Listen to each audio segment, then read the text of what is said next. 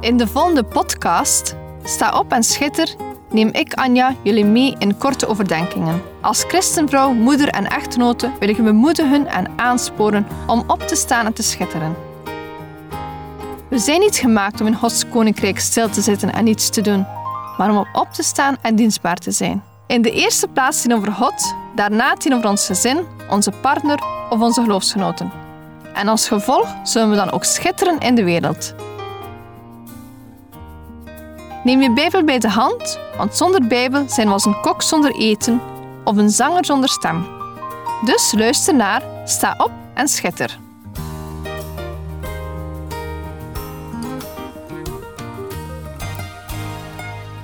Vandaag zijn we aangekomen bij uitzending 52 met als thema eeuwigheid. Een eeuwigheid is een oneindige periode, dus zonder einde. Als ik de vraag zou stellen: wat betekent eeuwigheid voor jou? Dan zouden de antwoorden zeer verschillend zijn. Voor sommigen bestaat er geen eeuwigheid. En wanneer ze sterven, is het net alsof ze de radio uitzetten. Eén knop, één beweging en voor altijd gedaan. Anderen zouden zeggen dat ze geloven in reïncarnatie. Na de dood kom je opnieuw tot leven, een nieuwe geboorte. Wat dus ook een vorm van eeuwigheid is. Maar wat geloof jij? Stel, dit is het laatste uur van je leven. Geloof jij in de eeuwigheid? Of is je laatste adem een einde voor altijd? Wat is voor jou eeuwigheid? Er is een prachtig Johannes de Heer lied over dit onderwerp. Het lied wordt dan ook vaak gezongen tijdens begrafenissen. De tekst gaat als volgt: Ben reizend naar die stad, waar Christus licht zal zijn, om eeuwig daar te zijn bij Hem bevrijd van zorg en pijn. Geen smart meer daaromhoog, God zelf wist daar de tranen droog. Daar is geen dood, geen rouw, geen leed, geen zielsangst meer, maar eeuwige blijdschap wacht de ziel, daarboven bij de Heer. Daar is de strijd voorbij, daar wacht de gloriekroon, daar vindt de ware strijder rust en God zelf is zijn loon. Een lied die alles omvat als het gaat om de eeuwigheid.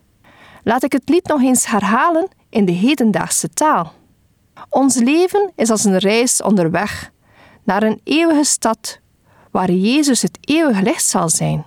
Een eeuwigheid bij Hem. En dit zonder zorgen, pijn, dood, rouw, leed. Geen angst meer, maar eeuwige blijdschap. Daar is de strijd voorbij daar wacht de gloriekroon. Daar vindt de ware strijder rust en God zelf is zijn loon.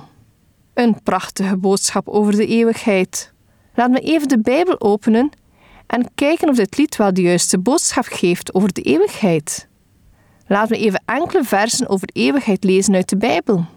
We kennen waarschijnlijk allemaal de volgende bekende teksten. Als eerste wil ik Johannes 3, vers 16 lezen. Want zo lief heeft God de wereld gehad, dat Hij zijn enige geboren zoon gegeven heeft, omdat ieder die in Hem gelooft niet verloren gaat, maar eeuwig leven heeft. Eerst en vooral wil ik er u attent op maken dat het offer van Jezus voldoende is om een eeuwigheid te ontvangen. We verdienen dit niet door goede werken. Stel je voor, je heeft je job op om naar Afrika te gaan om daar een heel leven lang goede werken te doen. Maar je hebt Jezus niet aanvaard, dan ontvang je helaas geen eeuwig leven. Er wordt soms wel eens gezegd: we kunnen onze hemel niet verdienen, op geen enkele manier. En dat is zeer klare taal. Johannes beschrijft het dan ook zeer mooi. Laat ik het nogmaals lezen en laat het goed tot je doordringen. Want zo lief heeft God de wereld gehad, dat Hij zijn enige geboren zoon gegeven heeft, omdat ieder die in Hem gelooft niet verloren gaat, maar eeuwig leven heeft. Wat een heerlijke belofte! Het eeuwig leven te hebben is het beste en heerlijkste te bezitten, wat men maar kan bezitten. Als we Jezus aannemen, krijgen we een eeuwig leven als geschenk. Dit is echt gewoon prachtig om bij stil te staan. Ook Johannes 11 Versen 25 en 26 geven deze belofte. Er staat: Ik ben de opstanding en het leven. Wie in mij gelooft, zal leven, ook al was gij gestorven. En ieder die leeft en in mij gelooft, zal niet sterven in eeuwigheid. En Johannes 10, vers 28. En ik geef hun eeuwig leven, en ze zullen beslist niet verloren gaan in eeuwigheid, en niemand zal ze uit mijn hand rukken. God heeft een geweldige toekomst voor ons weggelegd. Iets waar we mogen naar uitkijken. Ook zal er niemand in staat zijn om deze eeuwigheid van ons weg te nemen. De keuze maken om Jezus te volgen is mijn beste keuze geweest. Tijdens de voorbereiding van deze studie las ik ook in Matthäus 7, waarin staat dat niet iedereen die eeuwigheid binnen zal gaan.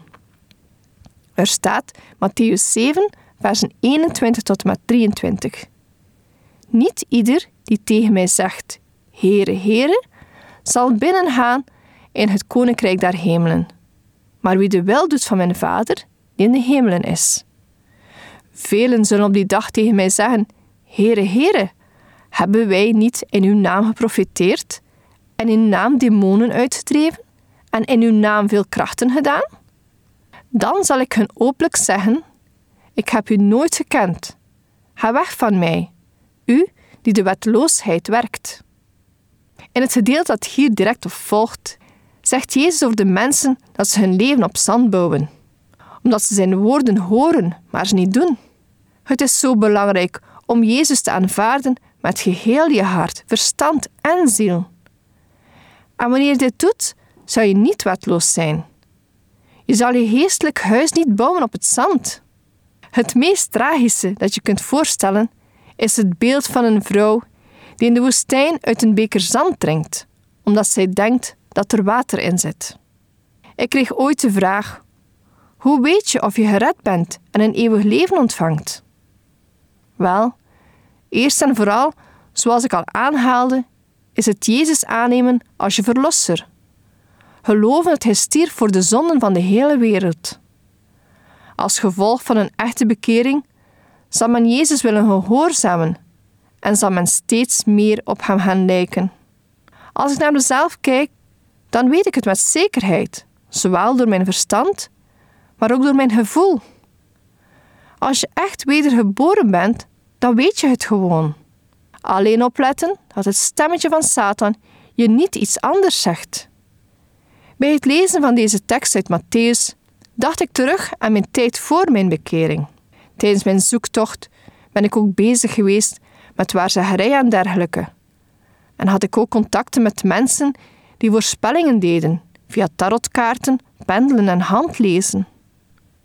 Eén persoon had een kruisje rond zijn nek en de Bijbel lag naast hem. Hij deed zich voor als een zeer gelovig iemand en kende zelfs de Bijbel. Laat je niet verleiden door deze praktijken. Ik heb de duisternis daarvan gezien en wil u hiervoor verwittigen. Hou je weg van deze praktijken, maar ook van horoscopen en glaasje draaien, die er misschien onschuldig uitzien, maar wel gevaarlijk zijn. Gaat het leven hier op aarde moeilijk? Zoek je hulp dan niet in occulte praktijken, maar zoek je hulp bij God. Zie dan uit naar die heerlijke eeuwigheid. Openbaringen 21, versen 1 tot en met 4 lezen we: En ik zag een nieuwe hemel en een nieuwe aarde. Want de eerste hemel en de eerste aarde waren voorbij gegaan. En de zee was er niet meer. En ik, Johannes, zag de heilige stad, het nieuwe Jeruzalem, neerdalen van God uit de hemel, gereed gemaakt als een bruid die voor haar man sierlijk gemaakt is. En ik hoorde een luide stem uit de hemel zeggen: Zie, de tent van God is bij de mensen, en hij zal bij hen wonen, en zij zullen zijn volk zijn. En God zelf zal bij hen zijn en hun God zijn. En God zal alle tranen van hun ogen afwissen, en de dood zal er niet meer zijn. Ook geen rouw, jammerklacht of moeite zal er meer zijn. Want de eerste dingen zijn voorbij gegaan. Hier spreekt Johannes over het nieuwe Jeruzalem, waar we de eeuwigheid gaan doorbrengen. God zal daar de tranen van de ogen afwissen. God zelf zal ons troosten. Wat een toekomst. Ik ben in mijn leven al vaak geconfronteerd geweest met sterven. Sterven van dierbaren, zowel op jonge als oudere leeftijd. Steeds opnieuw stel ik mij de vraag: wat als dit het laatste uur van mijn leven is? Ben ik klaar voor die eeuwigheid? Of moet ik nog een paar zaken op orde zetten? Maar vooral, ben ik blij met het leven dat ik leefde? Of nog beter, gaat Jezus blij zijn met wat ik heb gedaan? De eeuwigheid binnengaan kan zijn bij sterven, maar ook bij de terugkomst van Jezus. Wanneer de terugkomst van Jezus zal komen, weten we totaal niet. Maar we mogen er wel naar uitzien. In Openbaringen 21 en 22 kun je lezen hoe het nieuwe Jeruzalem er zal uitzien. We lezen er over houten straten, edelstenen. Er zal geen duisternis meer zijn, maar God zal het licht zijn. Wat een toekomst! Sta op en schitter en zie uit naar een prachtige eeuwigheid. Deze podcast kun je steeds opnieuw beluisteren via de website en app van twr.be. Als je deze aflevering leuk vond en je wilt de podcast helpen ondersteunen, deel hem dan met anderen. Heb je gebed nodig of wil je reageren op deze uitzending? Zend dan gerust een mailtje naar anja.twr.be. Bedankt voor het luisteren.